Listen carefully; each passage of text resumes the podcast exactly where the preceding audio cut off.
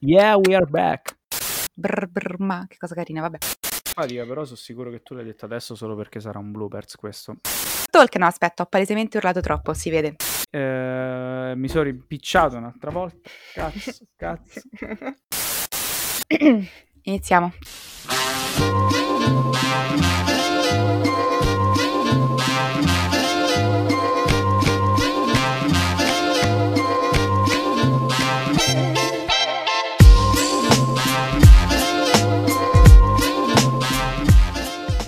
Tutti ragazzi e ben ritrovati in questa nuova, nuovissima puntata di In The Mood for Talk. Io sono Lavinia Ed io sono Luca. e noi siamo indignati. Indignati perché il film del quale parleremo stasera non si è portato a casa neanche una statuetta. Non che non ce l'aspettassimo, eh, però siamo comunque indignati, vero Luca? Chiusa parentesi sugli Oscar, sì.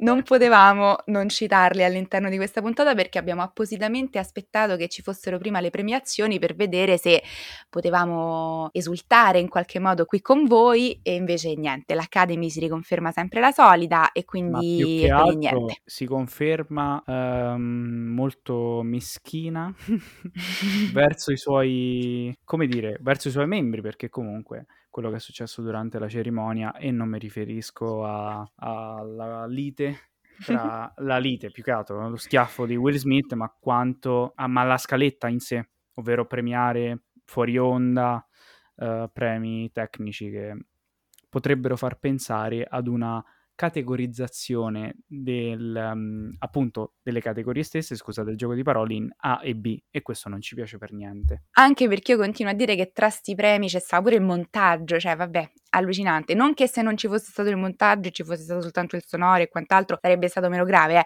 però inserire addirittura il montaggio nei premi dati fuori onda, cioè nel senso ti riveli proprio per quello che, che, che no, sei ma poi- ultimamente, mero spettacolo e ne- neanche ben fatto perché poi vabbè Eh, la cerimonia in sé. In sé hanno ricalcato, almeno secondo il nostro punto di vista, anche eh, il modo di fare un po' pre comunque edizione 2022 dei Globes, ovvero chiamare qualcuno che facesse del puro roast eh, sugli invitati, ma Ma questo mi è qualcuno non era Gervais, quindi... Esatto, sì, anche man- mancata proprio qualità, perché comunque anche quello richiede professionalità nel farlo. Seppur Assolutamente. Se la cosa più divertente della cerimonia è stata il- lo schiaffo di Will Smith, Mm. insomma, c'è, c'è un problema di fondo, ecco, c'è un problema di seguita in fondo. diretta possiamo dire che stavamo rischiando di addormentarci tutti in quel Sì, momento. sì, sì, sì, Se non sì, fosse sì, sì, sì. successo quel macello, diciamo, la- non sarebbe stata così fantastica come cerimonia, anche se poi comunque con i premi già si era capito l'intenzione, mh, diciamo la strada da seguire, ma parentesi chiusa, dai, parentesi chiusa. Parentesi chiusa. Luca nel frattempo mi ha comunque battuto al Toto Oscar, adesso possiamo davvero chiudere la parentesi, è il secondo anno che succede e il terzo anno che io perdo comunque, però è il secondo che mi batte Luca, però va bene, queste sono Non altre credo cose. interessi a nessuno. per dire che comunque sto, sto rosicando. Rosico non soltanto perché non hanno premiato il film del quale parliamo oggi, ma anche perché non ho vinto il Toto Oscar. Quindi doppio rosicamento. altro, allora, però specifichiamo, mi, mi- mi sembra che manchi il contesto, ovvero che noi volevamo la statuetta per questo film, almeno una su tre, per amore verso il film, perché non ce ne frega niente del miglior film, della miglior sceneggiatura, che non vuol dire nulla. Ah, Quindi certo, mi assolutamente. Sì, sì, interessava sì. per amore, per veder salire sul palco dell'Academy finalmente questo giovincello che quest'anno compirà 52 anni. si riporta comunque benissimo questi 52 anni. E sì, per Andiamoci amore del mix, film. eh, capelli castani, capelli bianchi, molto... C'è dell'amore fisico da parte di Luca nei confronti di questo regista, c'è davvero c'è un amore che va oltre. Noi abbiamo amato tantissimo questo film, non vedevamo l'ora di registrare questa puntata, era uno dei nostri film più attesi, dei film che attendavamo di più e quindi conseguentemente la puntata che attendavamo di registrare con più ansia ed eccoci qui finalmente a parlare. Di che film, di che meraviglia cinematografica stiamo per parlare Luca? Introducilo, vai. È il tuo momento. Ligori Ligori Spizza. Spizza. Ma Uh! soprattutto che cazzo devo introdurre ancora con la storia del titolo? La vigna, ti prego, Vabbè, ma ti perché prego. magari, Ma magari qualcuno sta in perché? shuffle, gli Ma capita una puntata perché? Ma buffo. dai, ma dove? Allora, nono film scritto e diretto da Paul Thomas Anderson, nono lungometraggio di finzione, c'è di mezzo qualche documentario, possiamo considerare, come scrive IMDB, video short, eh, tutti i videoclip musicali diretti durante la sua durante appunto eh, la carriera. Durante questi 25, no 26 perché se non erro è del 96-95 l'esordio hard date. Comunque, nono film scritto di- e diretto da Paul Thomas Anderson, Licorice Pizza, uscito a quattro anni di distanza da Il filo nascosto. E dico quattro anni perché comunque negli Stati Uniti, ovvero il primo paese dove il film è uscito, è arrivato nelle sale a Natale, eh, dopo una distribuzione mh, più piccola in sale selezionate, è arrivato a Natale, poi eh, passano tre 4 mesi ed arriva anche in Italia il 17 marzo, proprio a ridosso della cerimonia degli Oscar, dove, come abbiamo detto, si è presentato con tre candidature, miglior film, miglior regia e miglior sceneggiatura originale, non conquistandone non conquistando nessuna statuetta, ma vincendo da altre parti, perché ha vinto per la miglior sceneggiatura i BAFTA, se non erro, tra i tanti premi e nomination ricevute, soprattutto per gli attori snobbati dall'Academy ovvero Alan Haim e Cooper Hoffman. Ma prima di arrivare al cast e alla storia del film, due dati che piacerebbe eh, fornire al nostro pubblico, che mi piacerebbe fornire al nostro pubblico, ovvero questa è la terza immersione negli anni 70 di Paul Thomas Anderson, che potremmo definire quindi il decennio prediletto dal regista, dopo Boogie Nights, uscito in Italia con il sottotitolo L'altra Hollywood per il mondo narrato, ovvero quello dell'industria pornografica, che è il secondo film di Paul Thomas Anderson, uscito nel 1997, e poi Vizio di forma del 2014, ovvero l'adattamento dell'omonimo romanzo di Thomas Pynchon. Torna poi nella San Fernando Valley, in particolar modo ad Ensino, dopo averla anche raccontata in film come Ubriaco d'amore eh, che ritroviamo in qualche inquadratura, in qualche soluzione anche in questo Licorice Pizza, e narra un anno particolare, il 73, ehm, anno dell'enorme crisi petrolifera per le crescenti tensioni in Medio Oriente, una crisi che piegò in due anche l'economia statunitense con la corsa alla ricerca del carburante, comunque una forte preoccupazione che il film ci fa anche vivere in determinati momenti. Ma Licorice Pizza cos'è sostanzialmente? È la storia di, di un incontro tra due persone. Alana, Alana Haim, chitarrista e voce del trio statunitense Haim, che qui compare in tutto il suo nucleo familiare eh, nel film, tra l'altro con i veri nomi del padre, della madre e delle sorelle di Alana, mettendo, diciamo, Paul Thomas Anderson ha messo questo piccolo easter egg che è simpatico per chi ne ha conoscenza, e Gary. Chi è Gary? È Cooper Hoffman, il figlio di Philip Seymour Hoffman, qui al suo primo, primo ruolo da protagonista come per Alana, proprio alla prima, credo, performance cinematografica. E questo è. Se dovessimo raccontare, infatti, Licorice Pizza, potremmo definirlo alla perfezione, o meglio per um, la maniera più, uh, diciamo, più adatta per definire Licorice Pizza, è quella di un film costruito ad episodi dove ci sono dei blocchi ben distinti e delle guest star per ogni episodio potremmo azzardare, ma uh, veramente blocchi separati, mini storie che costruiscono il microcosmo di, di Enzino e soprattutto quello che potrebbe essere il punto di vista di Paul Thomas Anderson. Ricordiamo, lui è nato nel 1970, quindi nel 73 aveva solo tre anni e possiamo in un certo modo, non dico vederlo come un'estate alla mano di Dio, o anche un Belfast visto che era candidato agli Oscar, ma proprio una sorta di eh, world building più che altro più vicino ad Amarcord, ecco, un ricordo di un mondo che Paul Thomas Anderson ha, ha veramente avuto a cuore per tutta la sua carriera come progetto, perché è un progetto che si tira ehm, che diciamo che si porta sulle spalle da molti anni, come ha anche specificato per l'unica intervista rilascia- rilasciata in Italia per Film TV, che appunto con Licorice Pizza trova finalmente una forma definita. E questo mondo è supportato anche a livello musicale da una folta playlist che è un viaggio veramente nella musica di inizio anni 70 e di fine anni 60. Abbiamo infatti ancora Johnny Greenwood che torna per la quinta volta a collaborare con Paul Thomas Anderson. Praticamente Greenwood collabora da lui sin dai tempi del, petro- del petroliere, quindi il petroliere, The Master, Vizio di forma, Il filo nascosto e questo Licorice Pizza, ma appunto in questa bellissima playlist troviamo brani come Life on Mars che praticamente da un anno e mezzo ci sta facendo sognare e poi appunto è esploso finalmente una volta arrivato in sala e ci ha fatto sognare probabilmente ancora di più.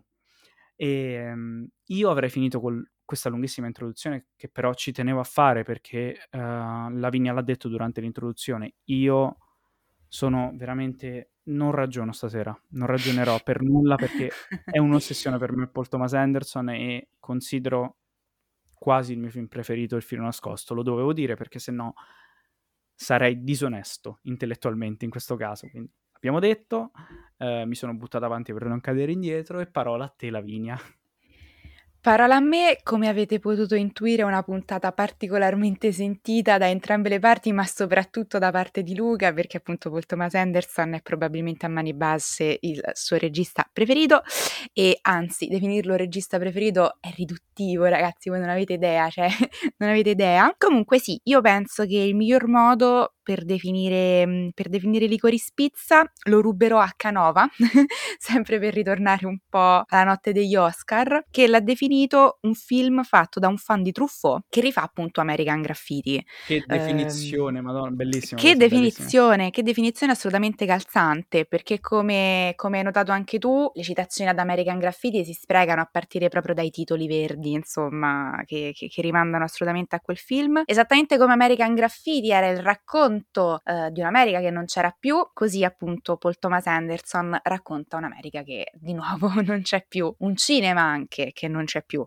perché mh, gli anni 70 non ci sono soltanto a livello di ambientazione temporale e fatti di cronaca e attualità all'interno, quella che era l'attualità all'epoca ovviamente, all'interno di Licorice Pizza, ma ci sono soprattutto col cinema degli anni 70, perché non c'è soltanto American Graffiti, mi viene in mente, mi viene in mente anche il laureato, ad esempio, ovviamente nel momento in cui qualcuno corre non può che venirti in mente il laureato, ma io penso che in questo caso sia proprio palese, soprattutto perché Paul Thomas Anderson sceglie di utilizzare il teleobiettivo per riprendere anche e soprattutto la corsa finale di Alana, quindi il rimando al laureato è proprio in questo caso palese come a tanto Spoiler. altro cinema. Ah, vabbè, ma tanto ormai lo sanno che noi spoileriamo. Non Vabbè, l'abbiamo detto, però lo sanno. che citassi il tuo amato che io non ho visto, banda parte. Assolutamente, ma quello ci arriviamo, quello ci arriviamo. La corsa è ovviamente una delle, um, uno dei topos cinematografici per eccellenza, appunto Banda Part, Il laureato, e L'appartamento e in particolare poi dei film che hanno eh, al loro centro l'amore, cioè la corsa finale, soprattutto penso sia davvero eh, il topos cinematografico più eh, riconoscibile, ma ci arriveremo, non mi far bruciare le tappe. Allora, stavamo dicendo il laureato, il laureato perché in qualche modo io definirei un Licorice Pizza un laureato ma trasportato sul piano dell'innocenza se vai uh, a è vero, non ho detto l'età, non ho detto l'età dei protagonisti. Vai, l'età dei protagonisti, no, incerta per quanto... Tu. Ok, vado io. L'età dei protagonisti, allora abbiamo Gary, 15 anni, Alana, 25, ma forse anche 28, è una cosa che il film non chiarisce. Forse anche 36, no... o, o 25 o 28. però beh, solo perché al cinema lo accettiamo. E appunto per questo dico un laureato riportato però sul piano dell'innocenza, perché sboccia un amore tra questi due personaggi, ma un amore completamente, completamente sul piano dell'innocenza, a differenza invece del laureato, che era ovviamente tutto, tutta una relazione basata su, sul sesso. Due età problematiche, abbiamo detto, il, i 15 anni e i 25 slash 28, non si sa, l'adolescenza e la post-adolescenza sostanzialmente. Due età però assimilabili in qualche modo, perché l'incertezza dei 15 anni rispecchia in qualche modo l'incertezza dei 25 e due personaggi che stanno vivendo questi due momenti particolari della vita in modi completamente diversi perché plasmati da due contesti familiari completamente diversi.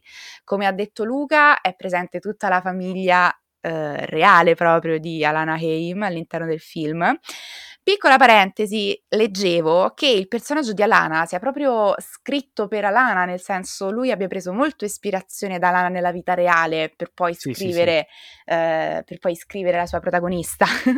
Ma guarda, Quindi io sul, sul fattore AIM, diciamo, conoscendole a priori, rivedrei un po' anche quello che ha fatto Paul Thomas Anderson eh, dal lato di video musicali, perché comunque anche lì sperimenta molto e potremmo vederlo anche come una fase intermedia di arrivo anche a alcune Ligori soluzioni su Spizza. Ligore Spizza. Assolutamente, sì, sì, sì, sì, sì. C'è un, un dialogo pazzesco tra i video delle Haim e poi Ligori Spizza stesso. Quindi due contesti familiari completamente diversi che in qualche modo plasmano le vite plasmano, influenzano le vite dei nostri, dei nostri protagonisti. Alana appunto ha questa famiglia che fatica a considerarla un'adulta e le sue sorelle più grandi già lavorano, noi vediamo spesso queste liti, questi battibecchi all'interno delle scene ambientate nella famiglia di Alana, anche queste scene conviviali, quindi tutto ciò che rimanda ad un, ad un immaginario familiare anche di un certo tipo e noi vediamo Alana all'interno di questa famiglia, la più piccola, trattata come una bambina, quindi non stupisce questo suo sentimento di spaesamento che poi effettivamente ha. Dall'altra parte invece abbiamo Gary. Gary, eh, la cui situazione familiare è completamente diversa, anche nel modo in cui è trasposta cinematograficamente. Noi non vediamo quelle scene di vita quotidiana che vediamo invece per Alana, c'è questa figura paterna, anzi non c'è questa figura paterna, c'è completamente un'assenza da parte della figura paterna, lui deve prendersi cura della madre, del fratellino e quindi non sorprende da, dall'altra parte questo suo essere più intraprendente per per certi versi saper come muoversi già nel mondo, a differenza invece di una Lana. E non sorprende quindi quindi che Alana si lasci affascinare un po' da questo ragazzino cresciuto troppo in fretta, sembrerebbe, e non sorprende che lei scelga appunto di farsi guidare in qualche modo da lui. La cosa curiosa è che però al tempo stesso Gary è appunto questo bambino cresciuto troppo in fretta, ma quasi un Peter Pan. Lui e i suoi amici non possono che rimandare allo spettatore queste vibes da Peter Pan e bimbi sperduti. E in questo caso Alana sarebbe un po' una Wendy che si ritrova all'interno di, di questa combriccola particolare. Succede soprattutto di percepirli tali dopo la scena del camion. Tra l'altro, parliamo di quella scena, Luca, perché penso sia una delle scene più belle, proprio a mani basse, dell'ultimo anno cinematografico, se non degli ultimi anni proprio. La scena del camion e, sc- e le scene immediatamente successive, cioè stampate proprio a fuoco nella memoria. Allora, io lì veramente ho, ho urlato, stavo per, per urlare in sala perché riguardava il mio interesse ad un certo punto si concentrava sullo sfondo quando la scena finisce, Dalana è seduta sul marciapiede perché esatto. Bradley Cooper stava combinando il finimondo sullo sfondo ed è veramente lì esplode proprio l'aria scanzonata che secondo me ha accompagnato le riprese del film. E poi il bello anche della scena del camion è che sia tutta priva di accompagnamento musicale. È fantastico questo. Mm-hmm. Ti fa percepire la tensione, quella è una scena fondamentale soprattutto nel percorso di Alana, perché poi possiamo definirlo questo film un, un coming of age proprio a Ma mani possiamo basse. dirlo, è anche un percorso del film, l'annullamento, metafora dell'annullamento di un percorso evolutivo nei personaggi, perché sostanzialmente potrebbe essere l'immagine perfetta del film, un camion senza benzina che fa che torna indietro in discesa, cioè veramente con il senno di poi eh, mi permetterei di fare questo volo perché soprattutto perché Licorice Pizza, e qui lo, veramente lo certifichiamo proprio per, um, perché l'ha detto Paul Thomas Anderson, è uno dei film più scritti che si possono trovare in sala perché comunque Paul Thomas Anderson è un uh, perfezionista e non si presenta mai sul set senza una scena scritta per filo e per segno. Tra e anche per questo carina, abbiamo rosicato. Vai, anche per vai. questo abbiamo rosicato. Una cosa carina, sempre dettaglio dell'intervista rilasciata per Film TV, eh, Paul Thomas Anderson che ammette anche di aver chiesto una mano per completare alcune scene. Questo è bellissimo, secondo me. Una persona umile, modesta. Sì, sì, che... sì, perché comunque, no, lui l'ha raccontato come un progetto... Ecco, io ho l'immagine mh, mm, di un, un regista che cerca di rimmedesimarsi in quel bambino di tre anni, per quel poco che capisce un bambino di tre anni, sempre nei limiti, e rivedere il mondo dal basso e per sentito dire.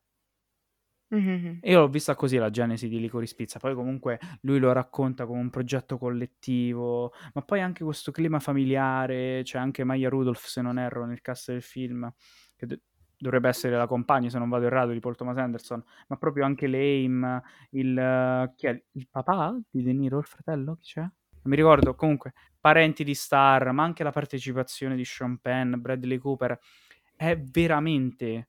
Um, per chi conosce bene per chi conosce bene tutti gli interpreti del film e chi cerca di anche leggermente di approfondire la fase, la, le vicissitudini, diciamo, le vicenda, tutta la vicenda produttiva del film, arriva a scoprire questo mondo veramente familiare, ecco, familiare, per quanto sia un film da 40 milioni di budget. Tu in sala ti senti proprio assolutamente accolto da queste atmosfere sì, che, sì, ritrovi, sì. che ritrovi e questo lo voglio approfondire questo dopo lo voglio approfondire con delle cose mie personali. Con delle cose tue personali. Che puntata di cuore questa proprio una puntata no, dal cuore.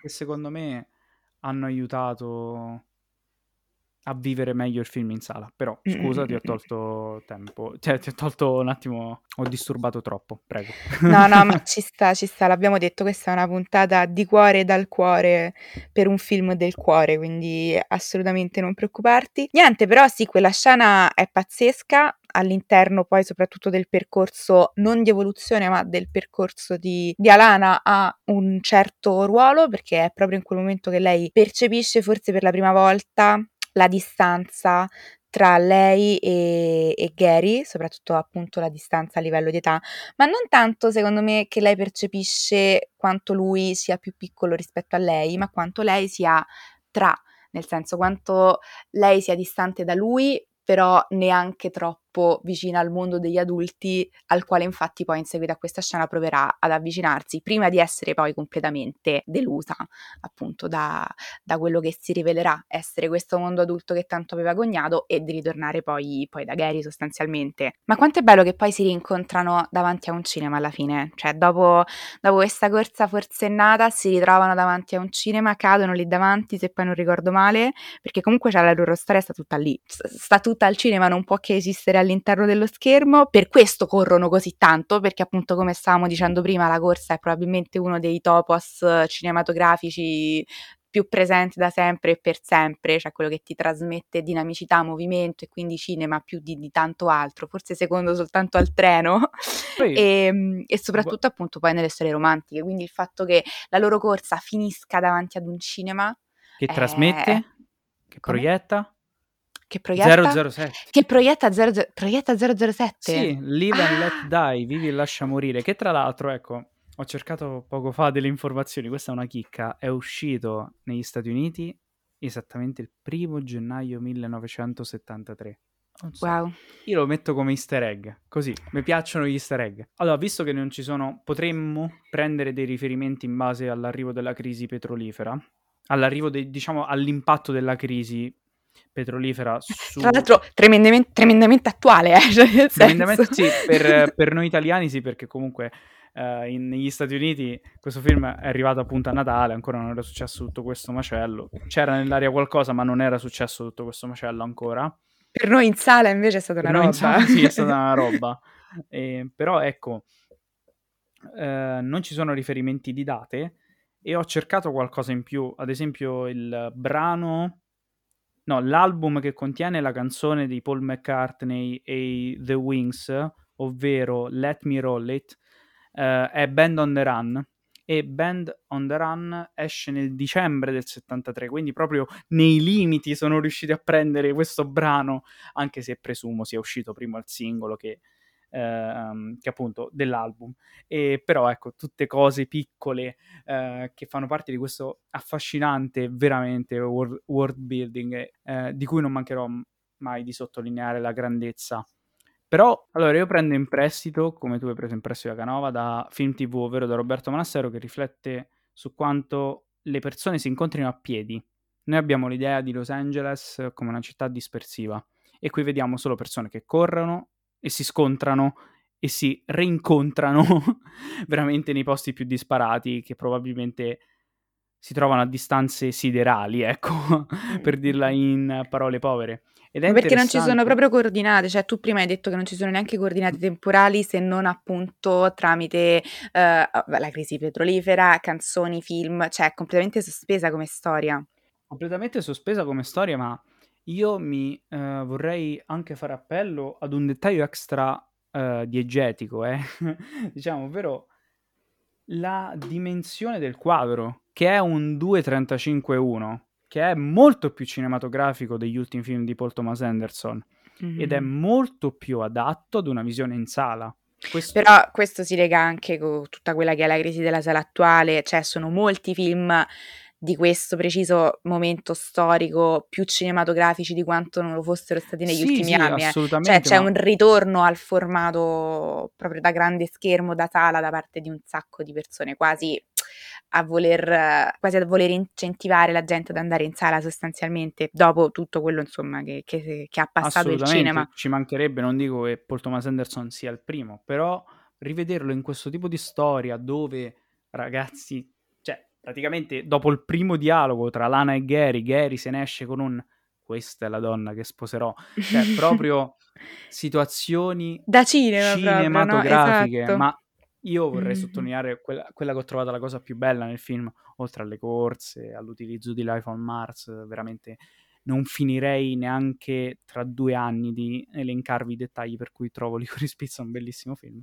ovvero l'utilizzo che Paul Thomas Anderson fa del campo contro campo, Mh-mh. che, che, è una cosa che ci ho tenuto veramente a spiegare anche appena usciti dalla sala perché l'avevo amata alla follia, ovvero un utilizzo di un'angolazione, di, una, di un punto macchina sui tre quarti della fantomatica a 780 gradi, ovvero vedere i personaggi quasi di profilo, tra, metà tra il profilo e il frontale, ovvero piazzarsi sui tre quarti.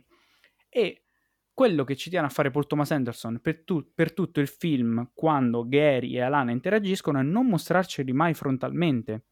E quando avviene, l'unica, cioè quando si decide a piazzare frontalmente la, uh, la, macchina da presa proprio sul finale, proprio a dirti sono finalmente uniti e possono condividere un'inquadratura, perché è amore finalmente.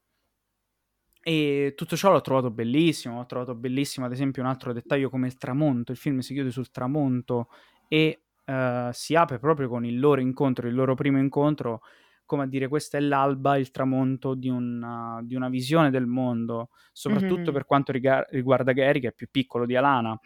Ma la cosa più interessante, soprattutto quando dicevo che questo film nega l'evoluzione o un arco di trasformazione del personaggio, è che noi sostanzialmente finito il film, e questa è una cosa che capita spesso con Paul Thomas Anderson, io ripenso sempre al finale di, del film nascosto non sappiamo, non spoilererò, tranquilli, eh, non sappiamo in realtà cosa accadrà. O meglio, l'unica cosa che mi viene da pensare che possa accadere dopo i titoli di coda è che commettano gli stessi, tra virgolette, errori. Ovvero, Quello sì, vabbè, perché lui continuerà ad approfittarsi del più piccolo business che però, eh, cavalcando diciamo il trend attuale, riuscirà a fargli fruttare qualcosa e Alana inseguirà quest'idea di trovare un posto nel mondo e finalmente maturare ed entrare anche più nella sua famiglia, più nel suo nucleo familiare, anche se la riflessione sulla famiglia in Paul Thomas Anderson è sempre particolare, diciamo, sembra la famiglia più adatta, naturalmente quella che ci scegliamo nei film di Paul Thomas Anderson e in questo caso per Alana è Gary e il suo fratello, diciamo la banda di ragazzi sgangherati che ruota attorno appunto a questo ragazzo. No, Gary è fermo per tutto il film, lui lo troviamo in un modo all'inizio e lo troviamo nello stesso identico modo alla fine e così nei vari, nei vari, nei vari episodi che sono infatti non a caso scanditi da ogni sua nuova avventura, trovata. in qualche modo esatto, ogni sua nuova trovata commerciale, quindi i materassi e, e, i flipper e quant'altro. Alana sembra invece avere un percorso, un, un finto percorso che poi invece appunto si conclude eh, malamente mente nel momento in cui si, scontrerà con, um, con, l'altra faccia della vita, quindi tornerà poi invece da Gary in quello che è stato il mondo del film, quindi un mondo completamente sospeso dove la crisi pre- petrolifera entra soltanto perché ehi, eh, i materassi ad acqua che stiamo vendendo sono fatti di petrolio, quindi adesso è un macello per noi, non per altro, cioè non ci sono altre preoccupazioni, c'è soltanto il proprio mondo, il proprio piccolo, completamente sospeso dal mondo reale, al di fuori de- del mondo di Ligori Spizza, al di fuori dello schermo sostanzialmente. Quindi, tra l'altro, ogni volta che c'è un'inquadratura di spalle davanti al cielo, a me viene in mente tempi moderni, anche se tempi moderni non, non c'entra niente, però ogni volta che c'è un'inquadratura finale del genere c'è il rimando a Chaplin. Uh, mi Ma scatta guarda, proprio immediato e oh, potrebbe essere quasi un finale cepliniano, no? Loro due Wilder. che camminano. Wilder assolutamente. Wilder, ma l- tutti l'hanno iniziato a nominare perché l'ha nominato Paul Thomas Anderson, ovvero ha fatto, eh, lui racconta sempre nella famosa intervista per Film TV di aver pensato come Wilder. Sì, falla come Quindi, Lubitsch. Vabbè, esatto, ma Wilder per la corsa Wilder. soprattutto, cioè, Esatto, eh, però noi per, per, quale motivo l'abbiamo pensato? Per quale motivo l'abbiamo pensato? Per il materasso d'acqua che c'era in, a, in a qualcuno piace caldo, ci piace pensarla come citazione. vero, vero. Vero. Eh, eh. È bellissimo perché Enrico Rispizza attraversa tutto il cinema degli anni 70, all'interno del quale però già c'era il cinema classico, perché comunque il cinema degli anni 70 già aveva ripreso i generi della Hollywood classica e rifatto i generi della Hollywood classica e Paul Thomas Anderson riprendendo il cinema degli anni 70 riprende anche ovviamente il cinema, il cinema della Hollywood classica e poi, e poi niente, è una, guarda, lettera, è una lettera d'amore guardare... al cinema questo film, lo so che lo diciamo di tutti i film belli, però è così se dovessimo azzardare diciamo, un piccolo confronto, perché comunque è stato fatto giustamente, con C'era una volta Hollywood. Ah, eh, vabbè, C'era certo. una volta Hollywood, il mondo cinematografico, tutto il mondo amato da Quentin Tarantino emerge proprio come oggetto all'interno del film, emerge come diegesi del film. Qui sembra uscire quasi dalle viscere della storia il mondo cinematografico. Oddio, rispetto... pure qua c'è un sacco di mondo cinematografico. Sì, qui, ma è tutto però qui ai ehm, margini, cioè mentre in... Iperpop. Cioè, sì, iperpop, è quello che noi dimentichiamo spesso, ovvero delle tendenze del 73 in un certo modo, perché comunque i titoli che cita anche Gary all'inizio del film si rifanno a tutti quei film che poi riproponevano costantemente in televisione, cioè insomma è un modo molto diverso di vederlo il, il, cinema e appunto la concezione di world building, però il progetto di Tarantino era completamente opposto, quindi... Sì, ma anche perché appunto Paul Thomas Anderson non te lo fa vedere dall'interno quel mondo, cioè tu stai costantemente ai margini del mondo cinematografico, perché comunque Gary è un attore, però è un attore che non se la passa più tanto bene, la gente infatti quando lo va a trovare mezzo lo snobba, perché tra le altre cose è anche cresciuto per fare una serie di ruoli che lui vorrebbe affidargli, prova a far diventare Alana un'attrice perché secondo lui è bravissima a recitare, allora lei appunto incontra Sean Penn eh, in, in, che, che, la rivede come questa grande Grace Kelly, no? E quindi c'è il, il, cinema, però non ci sei all'interno tanto quanto ci sei in C'era una volta Hollywood perché stai appunto ai margini. E poi c'è Bradley Cooper. Che sarebbe un produttore. E viene citata Cooper Barbara Streisand. Uno dei personaggi più comici del film insieme al razzistissimo gestore del locale che però come vedi niente è mistificato come in C'era una volta Hollywood, cioè C'era una volta esatto. Hollywood ti dà un'immagine grandiosa del cinema, qui c'hai eh, un produttore che è completamente impazzito, Penn idem, completamente impazzito, cioè tutte le persone, lo stesso Gary è un, un, attore già sull'orlo, sul viale, cioè la cosa bellissima è che um, lo stesso Gary è un attore sul viale del tramonto e ha semplicemente 15 anni, ma sta già sul viale del tramonto, cioè nel senso c'è una visione completamente demistificata de- de- del cinema cinema in qualche sta modo, però al tempo stesso tramite sta già sul velo del tramonto no, la citazione. Sì, la citazione sempre perché Wilder ritorna tantissimo in questo guarda. film. Però è così, quindi per dire eh, è un film che ti parla di cinema semplicemente col suo essere cinema, però nel momento in cui c'è il cinema all'interno del film, quindi personaggi che hanno a che fare col mondo cinematografico, sono completamente demistificati. Potremmo parlare anche direttamente dei finali dei film, perché c'era una volta Hollywood comunque ti fa uscire dalla sala un po' contento perché c'è la salvezza per Sharon Tate, eh, comunque la, diciamo, la cricca che comunque si trovava a quella festa. pur sapendo che in realtà è successo tutt'altra cosa, quindi è una sorta di evasione il cinema in quel caso, di realtà alternativa. In Licorice Pizza invece abbiamo il tramonto.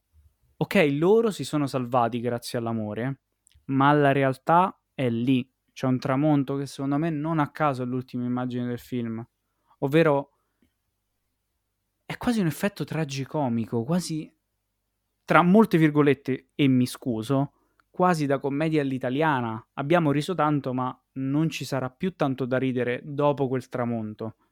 Quindi... Per questo dico tempi moderni, cioè esatto. cepliniano come finale. Cioè, io la vedo cioè... così. Mm, è molto comunque... macabro il finale di Licorice Pizza. Oddio, io la vedo, no, la vedo meno, meno, tragica di te, cioè un tramonto perché quel mondo non esiste più, quel cinema non esiste più, perché quella storia non esisterà più una volta che tu uscirai dalla sala, perché la loro storia d'amore può esistere soltanto appunto all'interno de- del mondo di Licorice Pizza e no, la vedo comunque meno tragica di te. Secondo me ha super delle sì, vibes però... cepliniane perché ovviamente ti parla di, della fine di di tante cose. Mamma mia, che bel film comunque. Sì, però riflettendoci ancora, più che altro perché non hai visto tutto, Paul Thomas Anderson, qui ti accuso. Scusa, no, però in realtà analizzando proprio la costruzione, eh, oddio, non costruzione, analizzando proprio i testi che si fanno riferimento agli anni 70 nei film di Paul Thomas Anderson e rivedendoli anche con il senno di poi, eh, in ordine cronologico, vizio di forma, Licorice Pizza e poi Boogie Nights, Paul Thomas Anderson racconta piano piano un mondo che va disgregandosi. Vizio di forma, Hawking Phoenix è una sorta di hippie che comunque già non fa parte più di quel mondo, perché è cambiato, ci sono speculazioni, abbiamo imprenditori che collaborano con nazisti afroamericani. Licorice Pizza, appunto, crisi petrolifera, una crisi, scusa, un equilibrio mondiale eh, economica, cioè parlando economicamente, che va disgregandosi. E poi l'ultima frontiera dell'industria quasi onesta, dove si respira anche un ambiente familiare in Boogie Nights, tanto che in alcuni punti riguarda, cioè richiama quasi la parabola del figlio il prodigo quel film. E sempre dietro l'angolo ehm, il mondo ambientato come ultimo baluardo prima della fine di qualcosa, della fine di quell'epoca, di, di quel sogno, diciamo che i protagonisti vivono uh, sullo schermo e noi spettatori viviamo con loro. E niente, ci dobbiamo avviare verso le conclusioni. Sì, Avviamoci verso le conclusioni. allora, avviamoci verso le conclusioni e... Eh, settimana prossima, ospite in studio. Paul Thomas Anderson che verrà a parlare con noi. Vabbè, amico di famiglia, cioè. amico sì, ci stavamo sì. a cena l'altro ieri che abbiamo detto dai vieni, facciamo la puntata, lui però forse ha detto no, prima, forse viene forse a Pasquetta, ha detto prima parlatene voi, poi io umilmente vengo dopo, insomma faremo un'intervista ma così insomma tra, tra amici, voi nel frattempo no, no, no. no. voi nel frattempo seguiteci su Instagram così potete scoprire quando ci sarà questa intervista con Paul Thomas Henderson, siamo in The Mood for Talk anche lì. Ridi come se stessi sparando una cazzata, ma non è vero. No, no, infatti è, ve- cioè, no, no, ah. è vero, c'è davvero quel Thomas Anderson. Per questo dico seguiteci su Instagram che stiamo pure un selfie con eh, il carissimo amico. PTA. PCA mi fa ridere quando loro chiam- cioè quando è l'unico che abbreviano per distinguerlo dagli altri Anderson del cinema. Ma, ma scusa, ma la recensione è su un film di Paul Thomas Anderson. Che cosa ti fa pensare che se scrivi Anderson io penso a un Anderson che non sia lui? Vabbè, comunque a parte che questo. Tra l'altro, tornando, posso tornare velocemente sulla cerimonia? Vai, torna. Non l'hanno inquadrato, mai. Mai, cioè... vero? Ma guarda che tipo lui non l'hanno mai inquadrato, Spielberg l'hanno inquadrato pochissimo. Cioè, non si sono proprio filati. Per errore Spielberg, credo. Gli operatori, immagino, immagino la sala di montaggio, la sala regia de- della trasmissione che tipo, oh che cazzo è questo? No, veramente, Paul Thomas Anderson si vede in alcuni momenti, ma tipo in secondo piano, che se la ride per qualsiasi cazzata stiano sparando in quel momento sul palco. E... Però, Arriverà il giorno in cui lo premieranno agli Oscar, forse, ma, ma comunque... Me come DiCaprio. Come DiCaprio? Quando farà un film brutto, anche se la vedo Ma quindi tu puoi tu stai pe tu stai dicendo che Paul Thomas Anderson potrebbe avere un film lontan brutto? lontano, Eh, cioè, lontano, non mi che stai permetterei a mai. di cioè, tu, Io proprio tu, tu cuoque. Eh, Ecco, su eh. queste note ci salutiamo. È stato un Ci piacere. congediamo invitandovi a recuperare il film, ehm, a riascoltare le AIM, insomma bella immersione nel mondo di Paul Thomas Anderson, recuperate i film che non fan mai male. E recuperate anche le altre puntate di In the Mood for Talk che non Che avete non fa mai sentito. male.